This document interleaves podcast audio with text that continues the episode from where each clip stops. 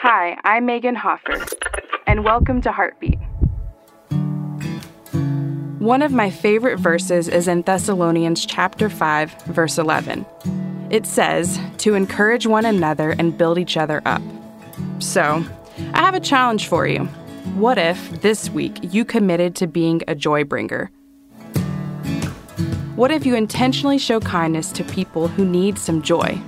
I'm positive you know someone who could use a little extra. Small, simple acts of kindness can totally make someone's day. Here are a few easy ideas share a sweet treat with somebody, give up your spot in line, pay for someone's coffee in the drive through, or maybe send a card to a family member you've not talked to in a long time. A little bit of kindness goes a long way and brings lots of joy.